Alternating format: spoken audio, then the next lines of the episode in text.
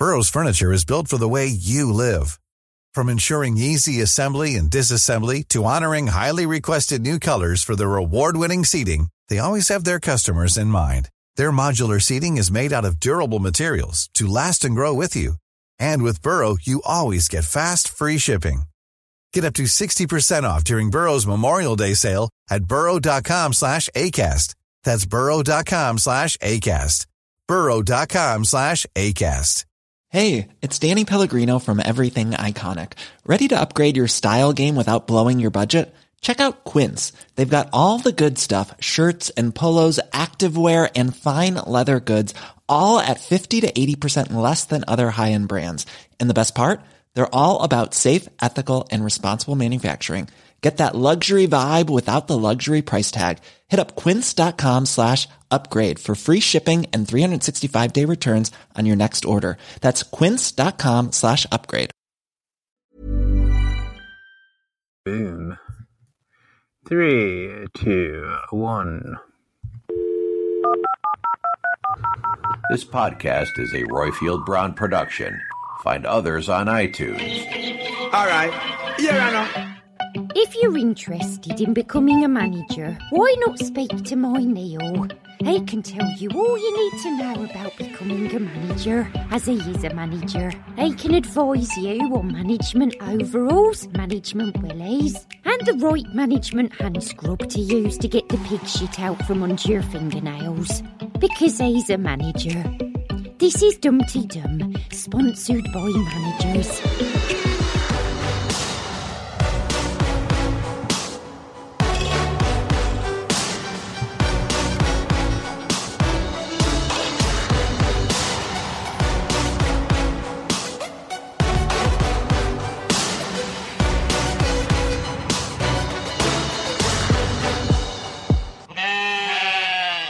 Dumpty dumpty dumpty dum dumpty dumpty da da dumpty dumpty dumpty dum dumpty diddly dum dumpty diddly dum diddly dum diddly dum dumpty dumpty dumpty dum dumpty diddly dum. Meh. Ooh. Uh, that wasn't that a lovely jaunty dumpty dum? It was very jaunty. It Who was that? was. Uh, Dr. Nicola Headlam. Ah, thank you. Mhm. Yeah. Uh, folks, this is Dum Dum, the show about the reality docudrama that are centered on Ambridge in the heart of the Midlands. I am Tracy's treat, that is Roifield Brown, and with me have the swan song that is. It's Son Swong. Oh, It's what she said, and then Ross corrected her, the git. Anyway, Lucy Freeman. and the last part of the Lower Loxley Reward lunch, folks, is you. Now, this week's Dum Dum is from. um What is Dr. Nicola Headlam a doctor of? Do you know, Luce? uh, I don't. The 'cause Archers. It's not. Yeah, well, I th- that's exactly it because she does the academic archers, doesn't she? Yeah. She's all part of that crew, and is also a Dum Dum fan. So we thank you for that, Doc. Uh, but why don't you uh, call in? Let us know what type of doctor you are, because I don't think you're a, like a GP fixing people in the sick type doctor. I think you're one of those uh, like head doctors, like for something that you have to go and do a PhD for or whatever. But anyway, I'm wittering. Uh, Lucy, if somebody Yes. would like to sing, sing, uh, sing us, send us a dum dum, like Dr. Nicola Headlam has. Oh Jesus, you and that cough. It's nearly gone. But it hasn't though, has it? And you can Very, hear how very. bummed up you are as well. Very, anyway, very nearly. Hmm. let's just rush through this because you obviously need another lie down. Uh, someone to send us in a dum dum. How can that be done? If you would like to sing us a Dumpty Dum or leave us a plot prediction, then call us on 0203 031 3105 or leave us a message on SpeakPipe. Uh, Kerry has asked us, Kerry Warbis uh, has asked us to say if anyone is around on Saturday, the 12th of October, and you'd like to come along to Brighton uh, to meet other uh, nice, lovely The Archers people, or Dumpty Dum listeners, um, then they will all be at the Eagle Pub in Gloucester Road in Brighton at 1 pm. Uh, and there is another The Archers fans meetup. It's a social whirl um, on Ottawa, in Ottawa, rather, 26th of October. Uh, the fun takes place at, how do you pronounce that? Nepean Street? I think so. uh, Ottawa. Uh, and to email, you have to, to to sort of get more details. You need to uh, email Um, M A D Y K E U P at gmail.com. Uh, yes. Uh, and that sounds a lot of fun. Um, thank you this week to Cosmo for his podcast roundups, Shambridge for her brilliant voices, and I saw her for lunch the other day and she says hello to Dumpty Dum people. Mike Hatton for his character counts, and to Derek Black at Load in the Back Bedroom. Uh, Derek is very upset this week. Um, as a big fan of uh, Bake Off, the, the, the show, The Great British Bake Off, uh, he was very upset that uh, to hear about Paul Hollywood's relationship uh, going wrong. I mean, if you can't have faith that a beautiful barmaid in her 20s is going to be genuinely attracted to a paunchy baker in his 50s who just happens to be a millionaire with no thought at all to a potential payoff in a reality TV series, then you may as well question that Boris Johnson was having IT lessons from a pole dancer. Well done. Well done, you. Uh, on this week's episode, we hear views from Witherspoon, Red Agnes, Dan John the Seventh, Lydia, David, and Master Miles. Oh, actually, hmm. What? Quick change to that, Luce. Uh, Okay. Did you actually listen to uh, Master Miles's call? No. Was it about space? It was like uh, a whole load of space, blank space. Master Miles, uh, Oh. we nothing recorded, sir. But well done, you. Yes. Yeah, but well in. done for trying, though. Uh, so don't think we've bumped you for any other reason than your call didn't like appear. But we do have another call, and it was um, on the telephone system, which you don't see, Arlus, which is uh, from Mia. So uh, is it, let's bump Master Miles and say and Mia. But first, before all of that good stuff, top of the shop, Sarge Juicy Loose, and a week in Ambridge.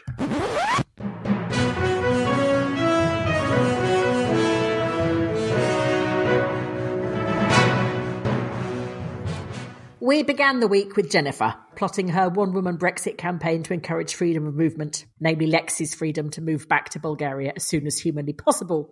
Brian tried to fix it in a very Brian way. He only has two solutions to every problem, and both of them involve waving something around. On this occasion, it was his checkbook. First of all, he tried to make what could have been a fairly reasonable suggestion about Debbie's friend in Sofia finding a job for Lexi sound so sleazy and underhand, it was like she was about to enter a human trafficking ring rather than a hotel job. And then once he whipped his checkbook out and suggested that he basically pay all her expenses and made that sound as if he was stuffing 20s down her G string, we were all, as a listening body, shouting, For crying out loud, Brian, you insensitive moron! He was utterly bewildered as to what he'd done wrong, probably because getting his checkbook out generally wins Jenny over in a heartbeat. I'm amazed he didn't just come right out with it and say, Okay, Lexi, here's the deal. A 30 minute trolley dash round Underwoods with Jenny store card and then straight on the EasyJet to Plovdiv, yes? then we went to lunch at Lower Loxley with Tracy. She got a bit ah. busy boots, as did as did Lizzie and Lily by the sound of it, while Russ sat there with a pursed up mouth, noting that she was doing something she shouldn't be with her napkin and eating broccoli with her mange tout fork. Happily, it appeared that the two Pargeters were having far more fun with Tracy than Russ, and at one stage seemed close to telling him exactly what he could do with a stick of rosemary. Elizabeth then took Tracy off to show her all her hidden places. I hadn't realised that Lizzie was that pissed, to be honest, but I suppose it's been a while since Roy and Eddie put in a storm. Sentence of the week goes to Helen. Poppers are your best friend, she said to Ian. Helen, I'm not sure that's going to come as a surprise to a gay man, but well done you for bringing it up. Poor Ian has no idea whether he is bonding with little Alexander Armstrong at all, because after 13 years living among the Aldridges, he has completely forgotten what unconditional love and genuine affection is like. He's probably waiting for the baby's first words to be, So what's in this for me? Over at Grange Farm, we have gone back in time with Will and Ed bickering and breaking something expensive, and then Clarrie mothering William and Ed to an uncomfortable extent. I like being looked after, declared Will, which roughly means I like women to know their place. He'd feel very awkward if it was Eddie pouring his tea, doing his laundry, and wiping his bum. Will seems to have a somewhat overly optimistic view of the likelihood of him getting a job, to be frank. Firstly, mm-hmm. he's checking the small ads in the local paper, which, if it's anything like our local paper, will consist mostly of pictures of small children in 1970s school uniform with the words, "Ha ha, Darren, happy birthday, you twat, love from Dean, Shelley, and all at the Black Horse, or offers of uninhibited Thai massage. I can't see Will being a shoe in for a job as a masseur, to be honest. Rough hands, I'd imagine. He wouldn't take his wellies off. He'd play Mumford and Sons instead of panpipes, and if you disagreed with him, he'd throttle you by accident. However, he would fully apologise afterwards. So now we've discounted Thai masseur. What's left? What kind of a CV would he have? I am a hard working young man, good with people, as long as you are not my brother, a woman, or anyone I may have misinterpreted in any way. Likes animals, dead and alive. Clean driving license, and the gun only went off by accident. Looking for role with no sudden noises. Rex's weirdness. Rex's weirdness is not getting any less weird. Pip and Rex spent an entire morning watching a pig watch other pigs having sex. Does anyone else not think what the poor sod actually is after is some privacy? Have you tried Neil? said Pip. No, just the sows so far, said Rex thoughtfully. Ed turned up with some pig Viagra.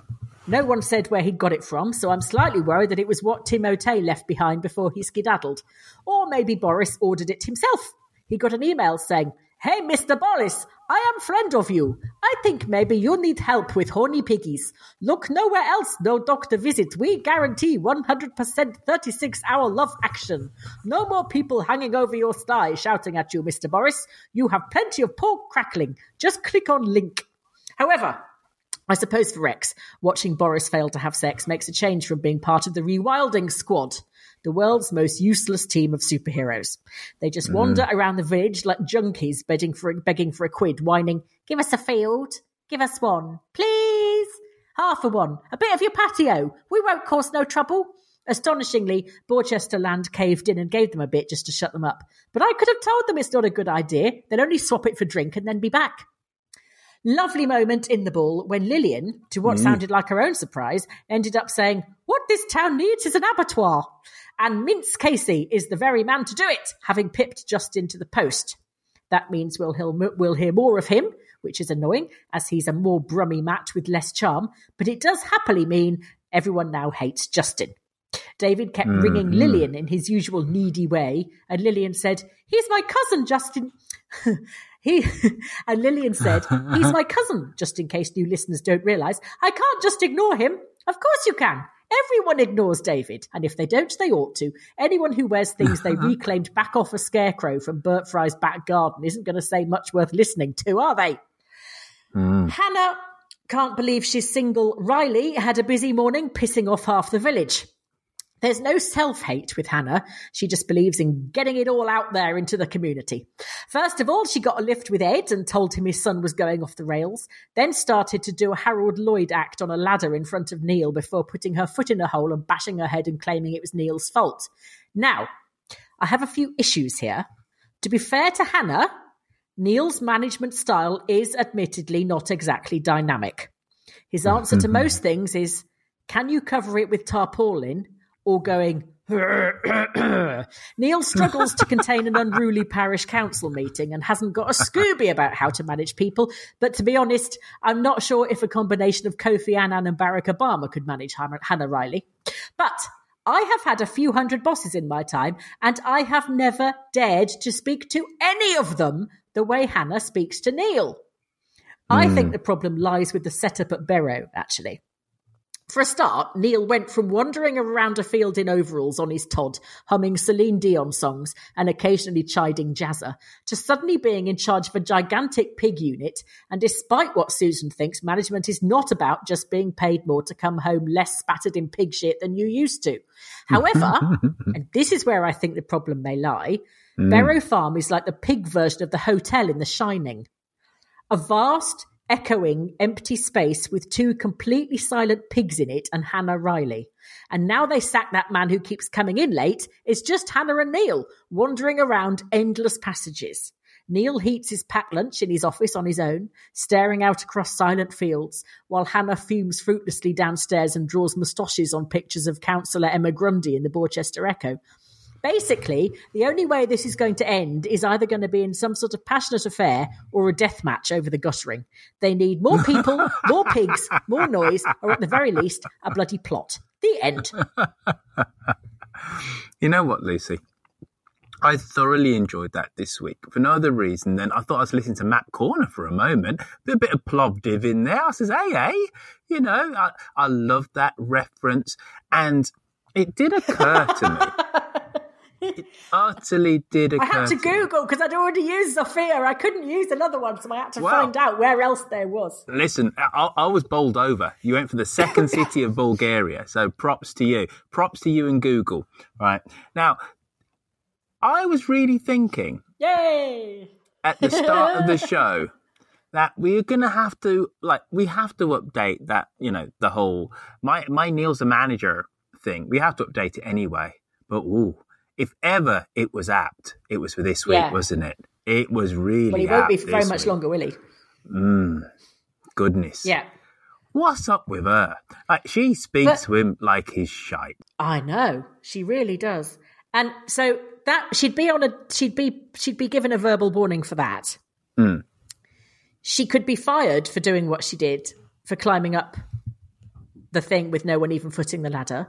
Hmm. Um, Neil is dead hot on maintenance and things like that. He's much more comfortable cleaning out gutters himself than he is doing conference calls. So why he would have left that, I don't know.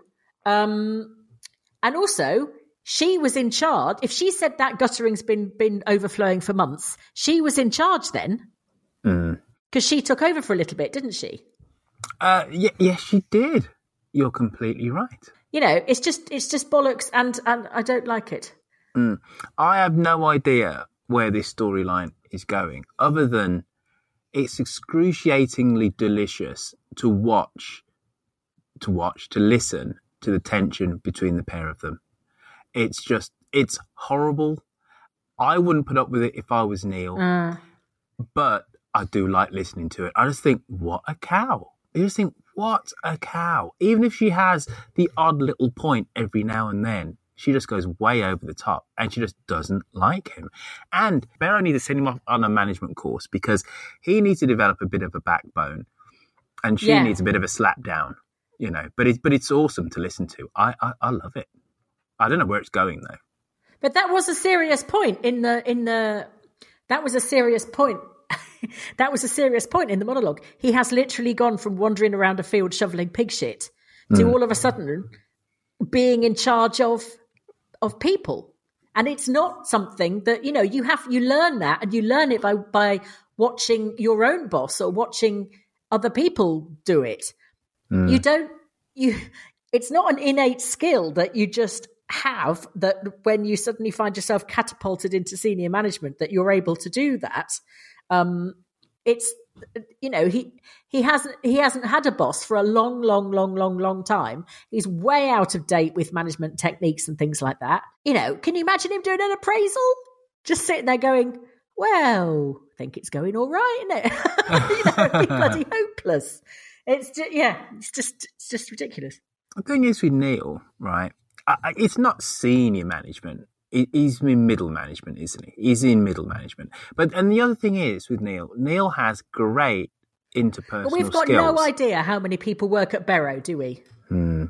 You know, when Berrow was set up, when Rob Yeah. was there, actually, it was said at one point because you know Rob was the big I am at Berrow. There was this whole thing about how many people in the operation, but I cannot remember the number. Cosmo, Cosmo know, you know. Uh, but yeah. Anyway, anyway, uh, interesting. He does their uh, payroll, that's why. yeah, most most probably. Uh, you know what? I enjoyed that episode at Lower Loxley. I really did. I just I enjoyed every inch of that. And here's a question for you: Why do you think Lily? Why do you think Russ? Sorry, Well, Russ got slapped down a few times, didn't he? Yes, he did. But why do you think he hasn't started divorce proceedings? What's your theorem? because he's not sure. He's not sure enough yet whether or not he's actually got a future with Lily. Whether or not she likes him enough. Because Hmm. men like Russ need to be, they don't just need to be liked, they need to be her- hero worshipped. And he has kind of, she's seen him for what he is several times now, which means that for him the honeymoon period is over and, you know, it's not, it's not a goer anymore. Which you can hmm. tell by the sort of the sniping and the whatever else. I mean, she's, she's, the novelty of him is clearly wearing off for her. But how long have they been together as a couple now? It's been a year and a bit. It was a few months before she went to Manchester. Maybe 18 months, let's just say. And it's been Yeah. one year of sniping. Yeah, so it's 18 months. Yeah. Maybe that's just the way that they operate together, Yeah. you know? Oh God, I hope not. That would be miserable if she's if she's not sort of uh, starry eyed enough y- yet at her age to think, oh well, I'll just settle for that lump. Bloody hell! Lucy, you know what we're doing? What? We is a We're doing chatting Dumpty Dum in on- bits because the flipping Okay, um, but think like, it's going down. But yes, but like the listeners won't realize that because by the magic of editing and by my skillful expert hands right it'll be seamless as far as they're concerned but what we are doing is not including the great universe the planet the galaxy of dum dum listeners in on our conversation about the archers so i think it's time Right. i did a little bit of this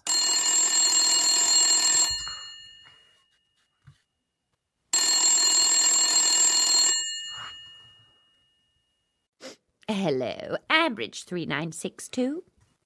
first off it's a woman that christened me grouty it's red agnes Greetings, Grouty, Snotmeister, and the Dumpty Dumlings. Red Agnes here from Oop North. Roifield Brown, you have selective hearing. Grouty was intended as a term of endearment uh, about you holding it all together, a bit like mortar or sellotape or the string in a wind chime. Any road, Basil the pig, he should be writing to Jennifer for some advice. She's great at that. Or Rex should consult Jazza because he's a pig whisperer. It's been a really interesting week. Will is back to his usual arrogant, obnoxious best. I bloody hate that man.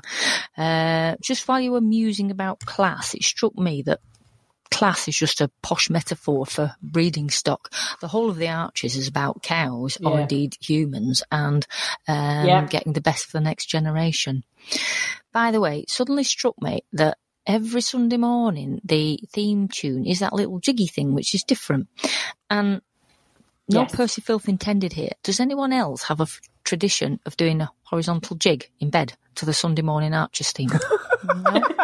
Just me. All right, throw out chucks. wow I love that idea. Bed dancing. Very good. Um, yes, the omnibus uh, theme tune is different to the week theme tune. Mhm. I know not why. Yes, I know not why either. Uh, but yes, it is different. Will has made a stat- uh, startlingly rapid uh, recovery to being a prick again. Um, and all this business. I mean, Clarrie's crackers. I know she's trying to protect him, but for God's sake, can I do your washing? Can I, you know, he's nearly 40. Oh, pouring his flipping tea out, and he's just sitting there lapping it all up. I like being looked after. Ugh. Um, but yeah, I know, I know Clarrie's just gone into overdrive because she doesn't know what else to do. But oh God, he doesn't have to, you know, sort of um, be quite so enthusiastic about it.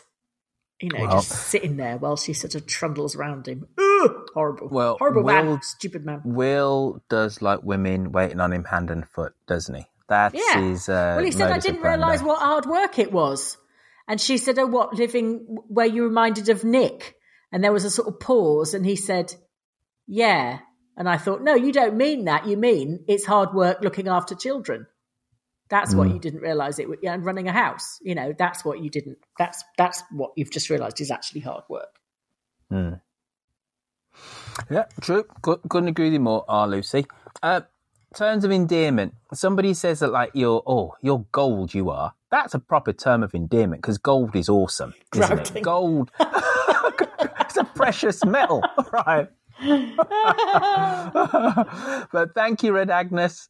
Right, I'm wearing my new name with pride. Don't worry, it's all over the Flick app and also on the Twitters.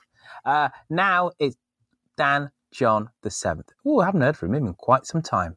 Hello, it's Dan John Seventh here, uh, calling about expertise. Um, I've noticed in the Archers there's quite a lot of things that friends of mine or myself have expert knowledge of. For example, school curriculums and grant giving processes and art commissioning and the price of beer in pubs across the country. And the Archer seems to be getting it wrong more often than not. So I'm wondering how many experts they employ. If they can phone someone up to ask about scones, why can't they get big things right? It uh, made me think after that call last week, who was talking about the uh, surrogacy storyline and how wrong they were getting that.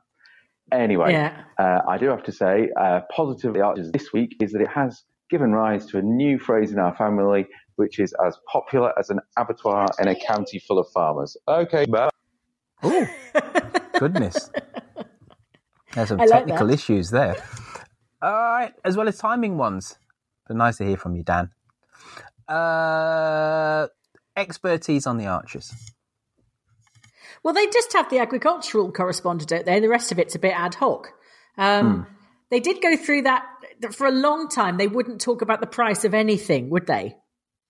It, it- because because it would prompt so many people to go, how much? You don't pay that for that. blah, blah, blah." So um, you know, they'd you'd have this situation in the bull where they'd say, "Here you go. Here are your drinks. That will be some money, please." And then the person says, "Okay, here is some money," and they say, "Okay, and here is a little smaller bit of money back again. Thank you." And it was kind of all completely unrealistic compared with what you'd actually uh, uh, do in a pub. But but I do find myself listening out for prices. You know, when they say that will be, you know, two pints of Shires, that will be five twenty, David, please. And I'm thinking, oh, so that's how much a pint of Shires is. And you know, inheritances and stuff, they're now actually saying how much money people are getting, rather than this sort of unspecified sum. And the most you know is that it is big or small. That's it. Um, So I think they've kind of they've they've sort of progressed on that bit, but I suppose they can't. You have to just take some things as um, you know as read, don't you? You just have to assume that people aren't going to be about that. Yeah, I mean, but the surrogacy storyline is a hell of a big one to get to get. right. Did they really get that wrong? Wrong though. I don't know if they got it wrong, wrong. But initially, my I couldn't suspend disbelief because the fact that um, she's come in from Bulgaria, from nowhere, barely knows them from Adam, quite literally doesn't know them from. Adam. Aha. Uh, and two months later, best friends, yeah, I'll have a baby for you. And Yeah. then, and the, so that just stretched credulity. So, and then, the, then, then there's the whole kind of separation of the surrogate mother because it does create confusion William. then go, go, going for, going on uh, Yeah. in the future. And she's gonna, and she's gonna plan to live in Ambridge. That just made no sense, and we, and we said that back last year. However, you know, you do have the odd occasional sister that will be a surrogate for a, a brother and a, and a sister-in-law. You know, so but I don't know. Uh, It, the whole thing for me was a nonsense storyline, and I'm sure if there's a surrogate surrogacy expert, they would have. Um, well, I'd like to think they would. They would have um, advised against having a character who was so close physically to the potential parents. You know, they said no. She needs to be in another town, another Yeah. village. Anyway, but I think also we have to give them a certain, them being the script writers, editors, etc., a certain latitude for dramatic license. That everything can't be, you know, nailed on. You know, the very fact that they have village meetings as part of a dramatic narrative and they play out through a whole episode right now the village meetings are dull as they are but they just about manage to make them uh, you know enjoyable was isn't quite the word that I would use, but maybe palatable for us, the listener. So they have to cut the odd corner. They have to amp things up a little. They have to dispense away with some of the the nuance and the detail of how real situations, how real things work, and just keep you know some some kind of artifice of you know of reality to do the specific subject. Yeah. we have to give them that, Dan John. I think you've been a stickler and a pedant uh, to be pulling them up on things like school curriculums. However, um, you have a slight point, and and it must be annoying if you are an expert in a specific field, and then you know that they're playing somewhat fast and loose. But for the rest of us, for the other ninety nine percent of us, we don't bloody know, and it and it sounds plausible. So Yeah. it sounds plausible. I think you've got to. Well, it's only when it's things that you know about, isn't it? That you, Exactly. If if one of Yeah. them suddenly decided to, you know, start doing a podcast, then you'd think, uh, really? That's not how you do that. So yeah, it's just that, isn't it? It's just it's when it's when it's what you know. But there's something gleeful as well about watching them, about listening to to to them doing uh, uh, something all sort of wrong, really. Ah. And and yeah, there's something quite nice about that in itself, really. Suspension of disbelief. Very true. Now, you know, what I've forgotten to do with this next caller, Lucy. Record it. What? Uh, no, um, I've forgotten to put on his theme tune, which uh, gives away who it is. Greetings, Lucy Roifield, Millie Bell, Yokel Bear, and all Dumpty Dummers around the world. It's Witherspoon and Angus Haggis here. Tonight, I'm commiserating with Lucy as I have my first cold in a long time. Uh-huh. I think related to the stress of returning from holiday and getting back into the swing of things in life and in all things archers. So, two characters to discuss this week. First, Justin. Seems like the scriptwriters decided to make a turn again and return him to the misanthropic, calculating businessman he started out as, as opposed to the somewhat softer character he had been evolving into. Hmm. I'm not buying into the fact that he would have misled David and the others like that. I think he would have had more sense than to recklessly risk his relationship with Lilian's relatives, and especially with the local business community. And what kind of business judgment is Justin showing in impulsively attempting to buy a property to turn into an office building without some sort of financial projection planning, especially with the likely post Brexit recession to come? Now, he doesn't have a building, and everyone is pissed off at him. So now let's turn to Justin's common law sister in law, Jennifer. I agree with what Roifield said last week regarding her. If Lexi had been a Brit, I don't think Jennifer would have worried about her taking her namesake baby away. It was all about the fear of the outsider. A point I wanted to Yeah. add is that the scriptwriters did a good job of signposting all of this a long time ago.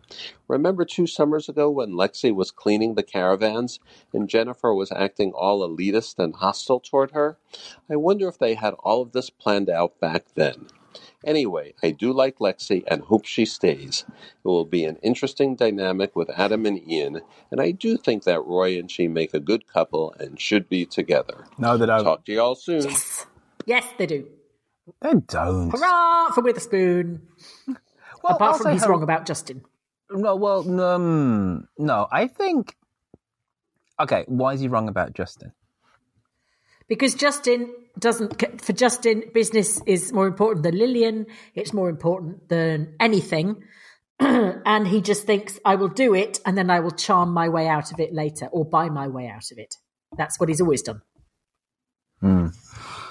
And totally agree that Jennifer's thing is the fear of the outsider. Yeah, absolutely, absolutely, absolutely. Well, And, I- and I- also, I- yes, that Roy and Lexi should be together. oh God, no, they shouldn't. Like Yes. the man's as dull as ditch water, right? Don't understand the whole point of him on the whole thing, right? He doesn't have. I was going to say he doesn't have an antagonist, but he does. It's Kate.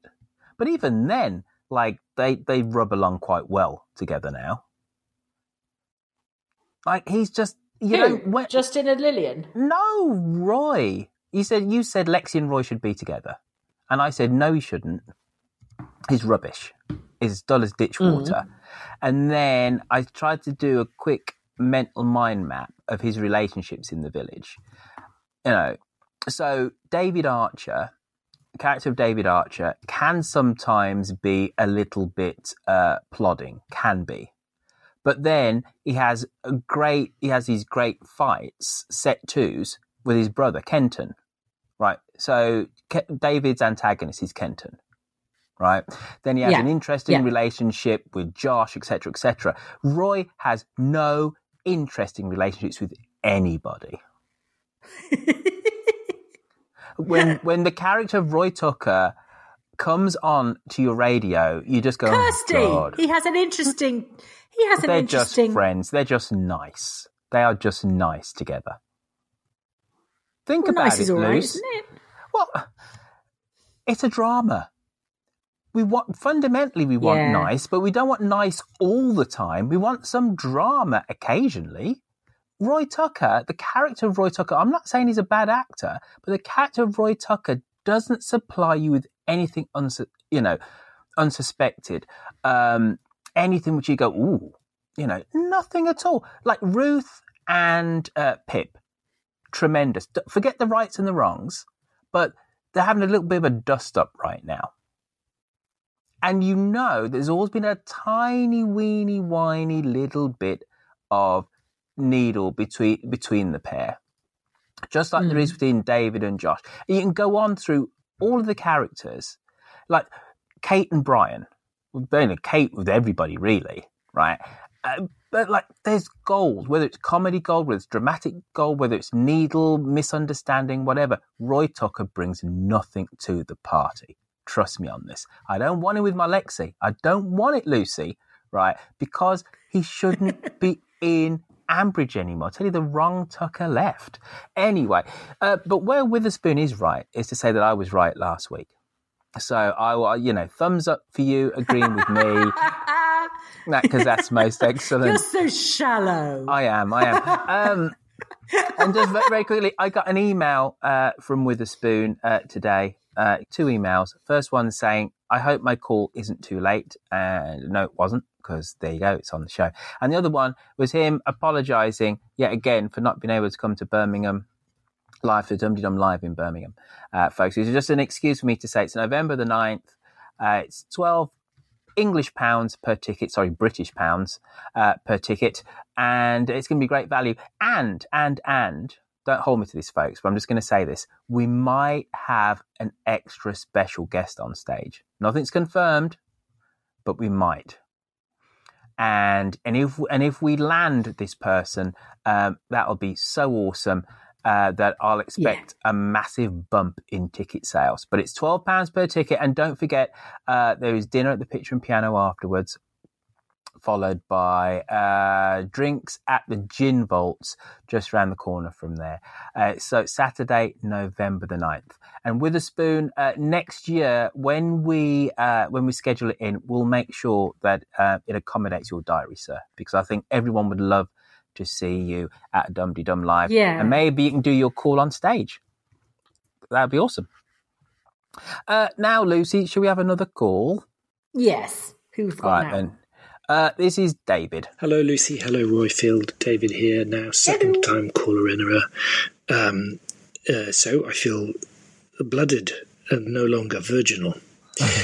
Uh, although when I called the first time, um, like many first timers, I neglected to tell you where I was from, and in this instance, I am I am mostly from Fife, although not always. Um, I wanted to call with a, a thing I like. I because last time I was more on things I didn't like, but I like Tracy Horrobin. I think she's brilliant. I think she's the best character at the moment. Uh, she's funny and she punctures pomposity. I loved the dinner with Russ and Elizabeth and Lily. Um, she's wicked, and I hope that um, this all carries on. But it did occur to me that we don't know where she lives, and I would like to I did some googling, and she lives on Number Six, the Green, but we never visit it. You know, we never. I, I want to know more about her Mm. children and her life, and um, what what the Horrobin household is like. I imagine leopard skin. Um, the other thing I want to say is the rewilding continues to drive me berserk. I did a little bit of thinking and uh, about how old Ambridge is. We know it goes back to Saxon times because of the Church of St. Stephen's, but the the name Am, the river Am, it, it possibly comes from a Norse word uh, meaning bank. So that would take it back to, uh, uh, to around further back. But also Heydon Berrow, the name Heydon Berrow implies that maybe there was a Barrow burial ground there, and that would mean that people had been inhabiting this area since Neolithic times, since three and a half thousand years ago. So that's how far back you have to go before it's possible that it was wild in Ambridge. So put that in your pipe, pip, and smoke it. Uh, thank you very much. Enjoying the show. Bye bye. He really sounds like somebody. Oh, his voice, he really, really sounds like a comedian. And it's on the tip of my tongue, and I just can't think who it was. I'm going to have to listen to that again off air and try and work out who it was because it's going to drive me nuts right. otherwise. Oh, wh- whilst whilst you're doing that, I you know what the most intriguing thing to me about that call is? I want to know where else he lives. See, it's mostly, Mostly in Fife, Fife. but not Yes. completely. No, it's yes. There's there's a little bit of um, Mystery, uh, ambiguity there Intrigue. that's Yeah. quite yes. yeah. shiftiness, loose shiftiness. I think that's a bit harsh. Can, can we trust this man? I'm not so sure. Uh, I've never been to Fife. I'd like to go one day. Hmm. Me, neither.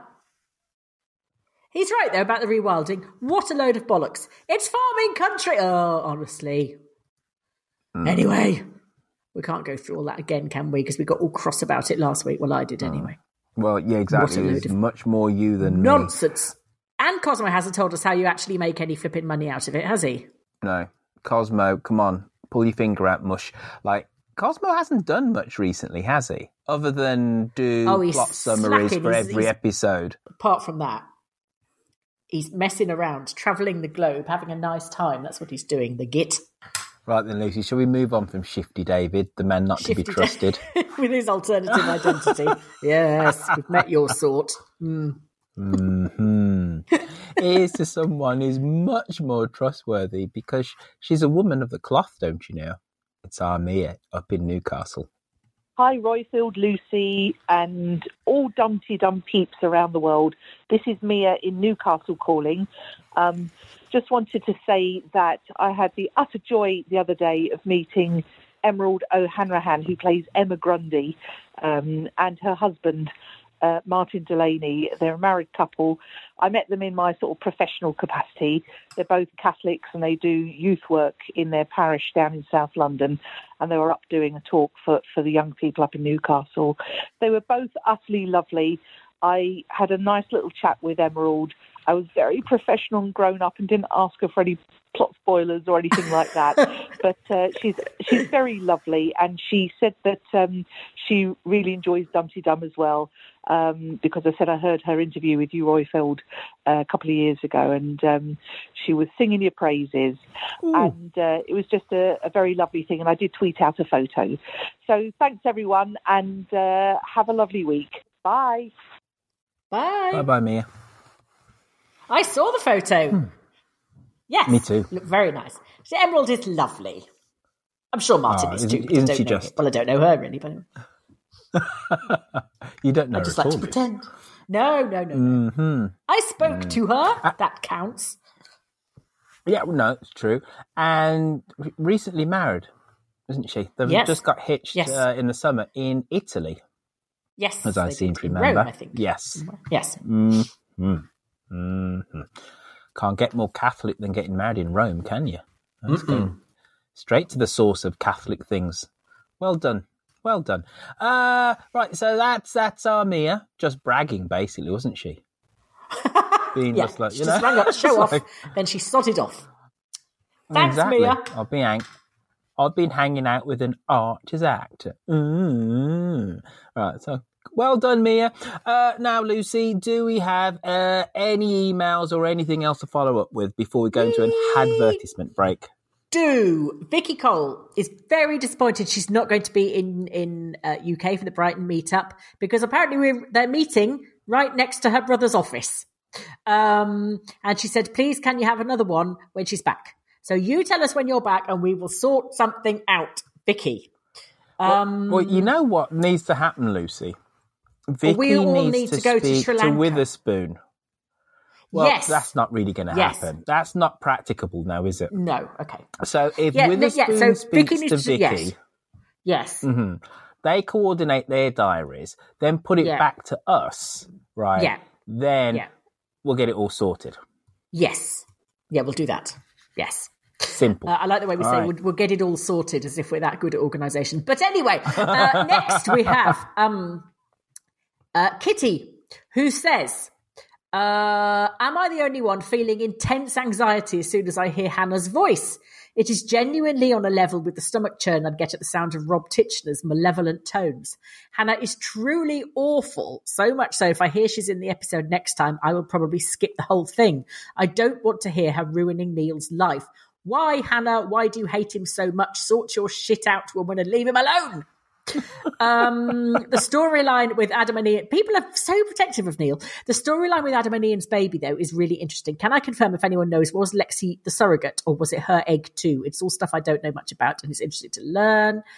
And a big fan of all things Tracy. She's created such a brilliant character. More Tracy, less Hannah, please. I'm in Birmingham on the 9th of November for my niece's 15th birthday. She says, I'm hoping to sneak off for the live podcast. Are there still tickets? Yes, there are. Kitty, get a move on. It would be lovely to see you. Um, it wasn't, uh, I believe uh, Lexi was the surrogate and it was not her egg. I think they chose an egg from somebody and it was Adam's sperm. There we go. Is that right? Yeah, that is spot on the money, Lucy. Yes. Right. And, yes. Uh, last call. Wait a minute. What? One second. I was going to say something. Sorry, there, sorry, but now sorry, you've sorry, really, really like kicked me off kilter. Anyway, it's gone. It's gone. I've had a Okay. senior moment, as they say over here. Right. It's gone. Thank you for that, Lucy. No problem. Uh, Paul Robinson, uh, who said, Mhm. Roifield, in this week's podcast, you mentioned how you skipped the first 30 seconds of the Archers podcasts. Well, I regret to say I now normally skip about 15 minutes of the Dumpty Dum podcast. Paul. Are you Paul Robinson from Neighbours? Anyway, a few years ago, you I thought restricted exactly the the caller same ignorance- thing. as I'm imagining him. Um, a few years ago, you restricted the caller ignorance to a two minute call. Actually, that was me because the podcasts were getting too long. Do you realize you have now taken that save time to use to go off on non Archers related musings? This week, Trudeau and the Black and White Minstrel Show. Which I couldn't understand that show either, he says. Personally, I would prefer to hear more caller ignorance and Archers related discussion than non Archers conversation. I shall now don my tin hat for all the flack that'll come my way from other listeners. Other than that, I love the show and look forward to each edition. Keep up the good work. Thank you, Paul. Uh, Roifield, do you have Hmm. any response? Or are you going to wait for your army of admirers to come cantering to your defense? No, you know, shut your cake hole. Right. Folks, Lucy and I ah. had fisticuffs via email about whether this Fighty, fighty we email should be yes. should be read out. And I pulled rank Because I said he was frankly attention seeking. No, st- well, you did say that, but Yes, I, I said stop it. Don't stop being a poo pants. We have to be able to have the have emails on which are mildly critical. It wasn't as if the bloke said, "Fuck off." It's it's shit what you do, right? He was his tone was actually quite nice, and it's a fair comment as to the reasons why. Um, and it's generally it's me, not always me, but it's generally it's me that goes off on a tangent though I would say that my tangents generally, not always, have bear, have a starting off point, which is the Archers. Though the Black and White Minstrel Show was you saying Roy the racist. Oh yeah, there you go, starting off point. Yeah. There you go. There you go. Right. That's that's where it came from. And and I think and this we ha- I have said this before, and I and it's not to everyone's liking and to everyone's taste. But this is a podcast as opposed to a radio show, and there is no fixed length. Uh, and that fundamentally, a podcast differs from a radio show in two regards: no fixed length and intimacy. And I think the intimacy thing is is really important. And if you look at the reviews that we get on iTunes or sorry, Apple Podcasts as it's now called, people say repeatedly, I feel like I'm in a pub with two friends and I'm overhearing them speak. Mm. And and and that is And one of the them's gone to the loo, of- and the I- other one's just talking to himself.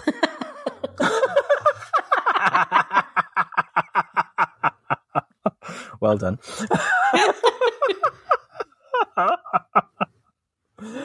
Very well done.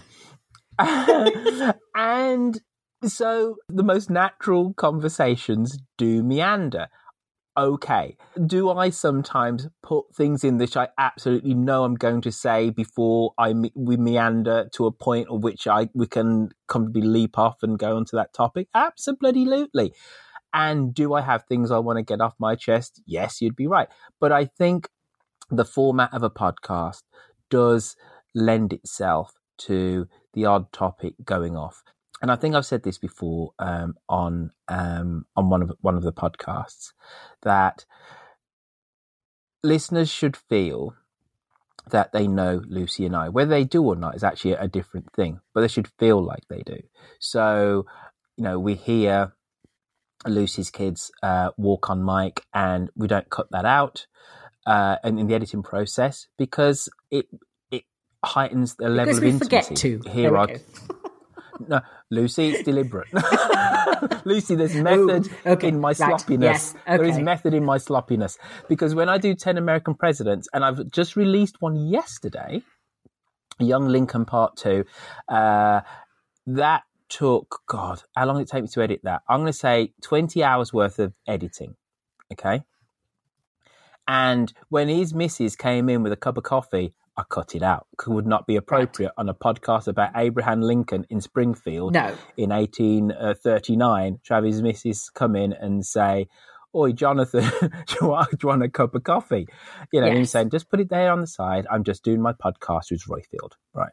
So, intimacy is I hope he said thank you as well, dear. you know what? They were a model of marital rectitude and harmony. You know, they're very polite with each other, and then she shuffled out again. Right. Anyway, getting off this point because this is not what you like, because you just want to hear about the archers. So I'm going to get off this point now. Intimacy, feeling like you know the presenters, is of uh, vital importance. Hence, Lucy's kids. I talk about mine. Talk about travel. Hopefully, for most people, most of the time, that goes to enhance their listening experience, listening experience of Dumpty Dum. But I take your point, sir. We don't do it every show, but we do do it um, every now and then where we go off piste, and generally it is me. Uh, now, Lucy, uh, is it time for the adverts? Yes, I believe it is. All right, cool. Right, folks. Well, it's that time where, oh, bloody hell. You might hear Harrison now do a Brexit ad. Ooh. Harrison's been doing Brexit ads. Have you not seen that? Yes. Yeah. And strictly speaking, not even strictly speaking, I don't want to take the government shilling when it comes to uh, a hard Brexit and us tumbling Mm. out and stuff. You know, we didn't put the ads there, the agency puts them there. So if this is Harrison about to do a Brexit ad to all of that, right? Uh, I wish we could send the money back. Anyway, if not, really do apologise. And the next voice you'll hear is our yokel bears. This Mother's Day, celebrate the extraordinary women in your life with a heartfelt gift from Blue Nile. Whether it's for your mom, a mother figure, or yourself as a mom, find that perfect piece to express your love and appreciation. Explore Blue Nile's exquisite pearls and mesmerizing gemstones that she's sure to love. Enjoy fast shipping options like guaranteed free shipping and returns. Make this Mother's Day unforgettable with a piece from Blue Nile. Right now, get up to 50% off at BlueNile.com. That's BlueNile.com. I'm Sandra, and I'm just the professional your small business was looking for. But you didn't hire me because you didn't use LinkedIn jobs. LinkedIn has professionals you can't find anywhere else, including those who aren't actively looking for a new job but might be open to the perfect role, like me. In a given month, over 70% of LinkedIn users don't visit other leading job sites. So if you're not looking on LinkedIn, you'll miss out on great candidates like Sandra. Start hiring professionals like a professional. Post your free job on linkedin.com/people slash people today. Planning for your next trip? Elevate your travel style with Quince. Quince has all the jet setting essentials you'll want for your next getaway, like European linen, premium luggage options, buttery soft Italian leather bags, and so much more. And is all priced at 50 to 80% less than similar brands. Plus, Quince only works with factories that use safe and ethical manufacturing practices. Pack your bags with high-quality essentials you'll be wearing for vacations to come with Quince. Go to quince.com slash pack for free shipping and 365-day returns. Hello, Dumpty Dum. It's Yokel Bear here with the social media roundup for the week. And this week's roundup is got a theme, which is awful people in Ambridge. Because that's basically what we're going to be talking about is because um, there was lots of awful people last week. So let's start with our first awful person. Yes, it's the obsessive Jenny Darling. We said at the beginning of the week, Jenny's ears really pricked up when she heard Ian's doubts. You know, she she saw that as validation. But we were asking, you know, where will this lead to? Will it lead to a wedge between Ian and Adam? Emma Louise Woodhouse said, though, about Ian, poor seems to be having the normal emotional reaction of becoming a parent and learning to function on broken sleep. But I can see that Jenny will exploit it rather than helping. Melissa Williams said Brian needs to up his game and gag her. Not literally, surely, Melissa. Um, though, you know, I wish you'd just stop speaking sometimes. Um, and she also says um, Jenny Darling is being more emotional than the three parents combined. And I think that's right. She went into overdrive. Leslie Daly said it's far more likely to drive a wedge between Adam and Jennifer. Ian was tired and emotional, but realised quickly that Jenny's behaviour was more than inappropriate. And yeah, later on the week with Brian, which we'll get onto in a minute, Brian kind of trying to pay off Lexi. Um, yeah, I think Ian certainly is beginning to see through what's going on. Cara McAdam asks, um, was Jenny under pressure to give Adam up when he was born out of wedlock? Is she retrospectively projecting onto Lexi or something? Well, actually, um, Drew Hamilton thinks that Jenny is projecting something, and that's a bit of bigotry. He says, I think in Jennifer's mind, Lexi is Eastern European, which equals gypsy, which equals we'll steal your baby. Yeah, and thinking back actually, there was a bit of that when. Do you remember when Lexi and Jenny first got to know each other when they were cleaning the caravans after the piggers left? Yeah, I can remember then that Jenny was not exactly the most. um non bigoted person. I think she's got some very stereotypical views of, of Lexi, and I think that may be playing out here. Now, this was all bookended by Brian's cack handed attempt to try and essentially pay Lexi off. You know, we can get you a job. Do you want some money? Now, some people didn't actually agree with that uh, interpretation. Heidi Griffiths said, Actually, I thought Lexi was angling for a financial contribution. Now, honestly, Heidi, I didn't hear that myself, but maybe that's because I'm a big Lexi fan, so maybe I'm listening through rose tinted ears. Can you get rose tinted ears? Um, anyway.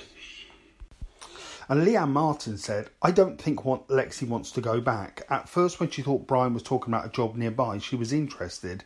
I think Jenny's suspicions might be valid. Yeah, I guess it's a possibility, but really, you know, I love Lex so much. She can do no wrong as far as I'm concerned. Please don't let me down, Lexi. Bonnie Colville Hyde made a wider point about the Aldridges and said, I don't know how the Aldridges are successful. They seem incompetent boobs at best of time. Brian was a twit and he clearly not thought things through. Lexi deserves to be pissed off with them all now. I'll tell you how they're successful, Bonnie. They've got money. They're just like that's the reason. They're the they're the moneyed people. Um, and everything just seems to fall into their laps. Even with the um, chemical spill, you know, Brian got off really lightly. Melissa Williams says a happy wife is a happy life. So Brian's desperate. And Emma Butterfield, Emma, you're a woman after my own heart. She just said, I just would have taken the cash. Yeah, probably so would I as well. I mean, because like Christmas is coming. Anyway, Brian was our awful person number two of this roundup. Let's go on to number three. Yes, it's the return of Hannah. The Hannah horror made an appearance this week. We asked, how has Hannah got away with speaking so insolently to a manager for so long? Justine Janey says this is not the first time Hannah's been undermined, uh, undermined Neil with Justin. When Neil was ill, she managed to get the message across that uh, Neil is just not up to the job, and now she's just reinforcing it. All Justin heard was the gutters didn't get cleared and the potholes hadn't been fixed. Um, so, yeah, basically, Justine finishes by saying um, she predicts that she'll have Neil's job by Christmas. Yeah, I think there's a bit of a kind of there's something coming with Justin, Justin and Neil, and I think Hannah's cunning enough to make this work for her, which is absolutely terrible because, like you know, Neil's lovely, but then again, is he management material? A few people mentioned his inability to delegate. Uh, Fiona Crawford said, Seeing as she is picking up on these things, I don't understand why he hasn't delegated the task to getting them fixed to her. That's what I would have done. He said, Okay, well, you know, this needs doing. Off you go, Hannah. You're very efficient. Get it sorted. Then it becomes her problem. But that said about Neil, most people agreed that Hannah's attitude as Jacqueline Ann said her attitude sucks. Neil needs to play it smart now and get her out through the disciplinary route uh, before she gets him sacked. Gillian Corrigan said he's not used to people acting so disrespectfully around him and he's unsure how to handle it. Whether Neil has got the has done his job well or not is not the point. Hannah should be reprimanded for insubordination. And Gillian also clarified. She said, "I'm also a union rep, so usually on the workers' side." Um, so just I think says how bad Hannah is.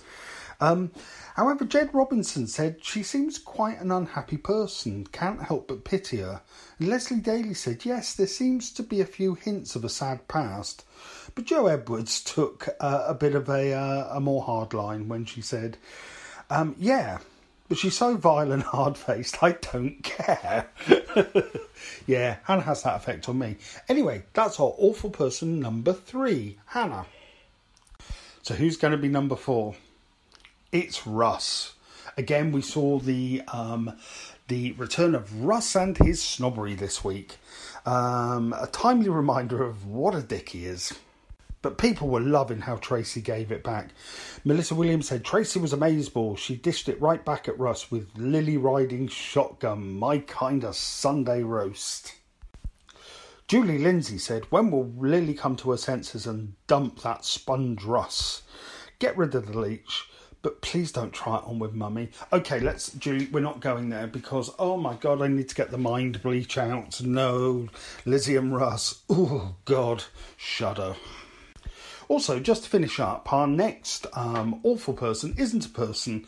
It's um, what some people have been describing as an awful app. Because if you go over to our Facebook page, there's been quite a lot of discussion about this soundscape thing that was released. Um, I'm really glad it wasn't just like Brian snoring or something like that. Um, but there's been a bit of kind of, you know, um, views saying that the BBC have done this just to try and get everyone to um, sign up for the Sounds app. And the Sounds app uh, is not universally popular, I would say. There's quite a few views on there, so go and have a look at that. Um, so it's quite an interesting discussion. But I'm going to finish with a nice person this week. Or, well, not even a person. Let's give it up for Basil. Because I'm going to say this now. They're not thinking about this the right way. There's only one answer. Basil is an out and proud gay pig. Yes. Actually, that sounds a bit wrong, doesn't it? You know what I mean, anyway. Anyway, you live your life. You do you, Basil. Um, because, you know, just just don't like them. You don't like the lady pigs. That's fine. That's absolutely fine. There's nothing wrong with that. And I'm sure there's a lovely male pig out there for you. Anyway, on that note, I'm going to go. So thank you very much. This has been the social media roundup for the week. And so thank you for that, yokel bear. and I'll just say thank you on behalf of Lucy as, as well, but she's too busy coughing. Uh, Lucy, compose yourself and give us some mirror headlines, please. Uh, Jonathan Harley sent me one uh, from the Mirror. Russian man sues Apple for making him gay. And another one from the Mirror. sorry, Mum sorry, sorry. Ha- uh, uh, was it Apple the company? Apple or the company, An not an Apple. No, Apple the company. I, I really want him to sue an Apple. Right, so just, just, uh, just, just, just whilst, whilst we're here, right? How is he claiming that Apple turned him into a homosexual? Uh, because apparently he, they paid him in gay Bitcoin for something, and he then felt compelled to spend Oh it. Jesus! what on Grindr or something? What? Something like that, yes. I didn't. I, I was too busy giggling Oh, to God. pay attention to the storyline. Uh, second one All was right. from the Mirror. Mum orders Mhm. baby's first birthday guests to abstain from sex so no one turns up. She was a Christian mother, and uh, Mhm. she did not believe that people who were not married should not. She believed that people who were not married should not have sex. She believes this, and she uh, didn't want anybody tainted with sex to come to her child's first birthday party. So she said, "Could they please abstain from sex for two weeks before the party and one week after?" And no one turned up. the fact that anybody would willingly know anybody that crazy kind of anyway there we are would you like Uh, um, where did all now? this happen? Uh, no, well, just uh, a little point of clarification. I'm guessing this all happened in the deep south of America. it was that land that is ruled by the man of great and infinite wisdom or however it was he's Ah. just described himself the raving lunatic anyway oh dear um right tweets of the week andy welch Yes, please. the Mhm. age-old story of two men one woman and an abattoir Um, Ian, Ruth or Ian. Hashtag the Archers. We are all listening to pigs not having sex on the radio, and they say the license fee isn't value for money. Um, Ambridge Anarchist. Lads, I'm bidding furiously on the abattoir. eBay's going mad. Uh, John Porter, pie and a pint. There's a joke here about a hungry baby and a couple of entirely useless tips. And do the right thing. Oh, that made me laugh. Sorry. Dear Toby and Rex, re the pig sex problem. Answer: You have to get into the pig's head like David Cameron. Ah! And tweet of the week is from Loma Lindy, who is a genuine practicing uh, lawyer. Had an accident that wasn't your fault because you couldn't see a pothole because you were carrying a massive ladder because you were being a cow. Call anyone but me. Very good. Well done. Oh. Right. Uh folks, this has been one of those episodes. Hopefully for you it's been uh, one of the good ones, but for us at our end it's been a nutter nightmare. Technical hitches galore. So I'm quite happy, Lucy, that we're uh, we're winding things down now. So it's time for me to uh, just remind everybody that they can get their tickets to Dum Dum Live on November the 9th. Uh, that's a Saturday in Birmingham, which is the centre of England. And you can come along at two o'clock to the town hall and see myself, Lucy, Angela Barnes, Yokel Bear, and uh, Susie Robert? Riddell, uh, and Robert, yes. And of course, Susie Riddell, uh, aka Tracy Horrobin, will be on stage doing our thing. And uh, it also it will double up as the Dum De Dum Awards. The uh, uh, the No, I haven't, not yet. Annual. Well, yes, it's the reason why I said Dum De Dum Awards, just to Mm. prod you. That that's all Prod, the prodding prod, I was prod. gonna. I wasn't gonna Okay. pointedly say, "Pull your finger out." Freeman. Anyway, so that's Dum De Dum Live. Go on to dumdedum.com, click the button, get your tickets, uh, and turn up. And uh, also on dumdedum.com, you can also uh, go to the shop, buy some swag. And I've got to say, uh, woo, to everybody who's been buying their stuff. I can, I can clearly see there's going to be a whole load of people turning up in Dum De Dum t shirts. Evening wear and wellies uh, for the whole kit and caboodle. and that'll be very awesome. I won't be because I'm sensible. However, no, that's a joke. I, of course, will be joining in the fun. Uh, so that's uh, that's dumdedum.com. Go there. It's got our shop. Uh, you can help contribute to keep our show on the road by going on to patreon.com and if you contribute two American dollars per show, uh, you basically get extra content. Now, we are, our people are speaking uh, to Barry's people, and Barry plays Ed. We're trying to sort out an interview. He said he'd give us one, and we're furiously trying to sort that out. And Lucy is going to sit down with him and conduct that interview. And um, she'll probably do a better job than I always do. But if you go onto patreon.com, shush, if you go onto patreon.com, folks, you get all the goodies uh, like that. Uh, the regular hoi polloi, the great unwashed of the Dum Dum listenership don't get that. you only get that if you spend $2 per show. Now, if you are part of the great unwashed, uh, why don't you go on to Apple Podcast? Oh, right. Now, I did say this a few weeks ago that we're going to coordinate this, didn't I? Right. So here is the coordination, folks. Write your reviews, please, on Thursday of this week. If you're thinking of doing it on Wednesday, don't. Don't do it on Friday. Do it on Thursday of this week. And we are i'm going to it's a little bit of an experiment because we got up to last week number 11 in the itunes tv and media charts uh, we are always bubbling just around about between uh, 11 and 20 and how iTunes works is its uh, downloads and also the velocity, the amount, the speed of reviews that you get. So if we get a whole load of reviews on one day, I think Thursday forward slash Friday, we might tip into that top 10.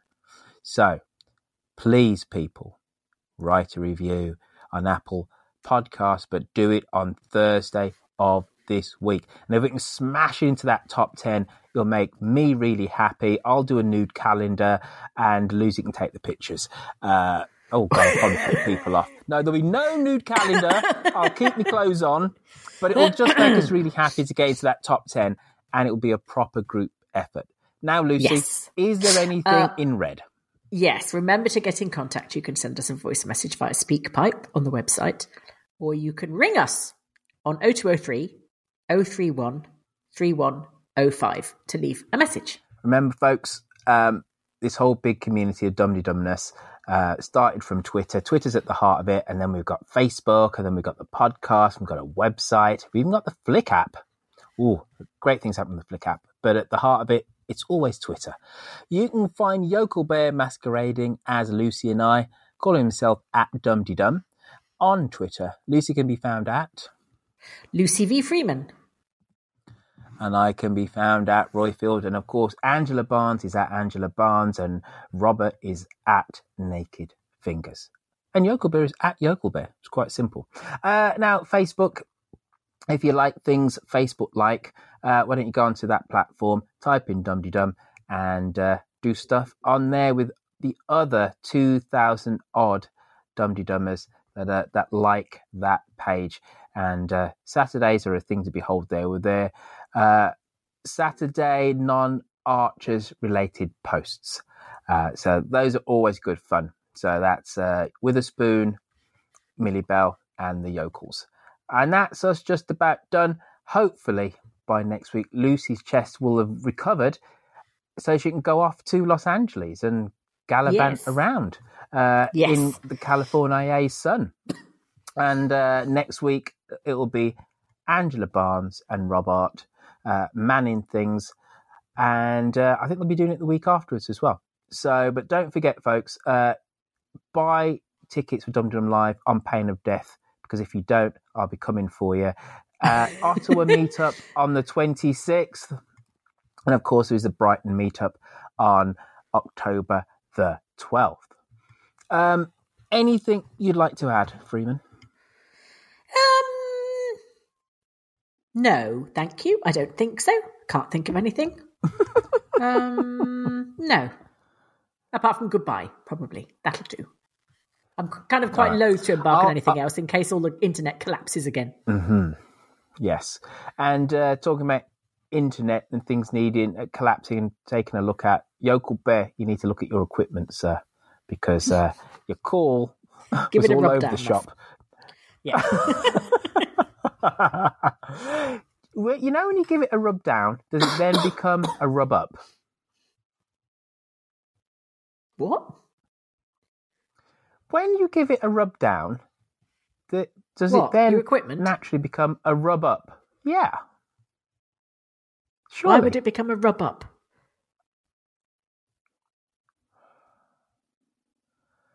Okay, all right. That's just Dum Dum's done for this week. Do you not know how the ma- male anatomy works, Lucy? I was genuinely talking about Yokel Bear's equipment. I don't know what you were talking about. Mm, all right. Okay. See you all again next week. You'll be in the capable hands of Angela and Robert. Bye bye. Bye. Normally, being a little extra can be a bit much, but when it comes to healthcare, it pays to be extra. And United Healthcare makes it easy with Health Protector Guard fixed indemnity insurance plans. Underwritten by Golden Rule Insurance Company, they supplement your primary plan, helping you manage out of pocket costs without the usual requirements and restrictions like deductibles and enrollment periods. So when it comes to covering your medical bills, you can feel good about being a little extra. Visit uh1.com to find the Health Protector Guard plan for you.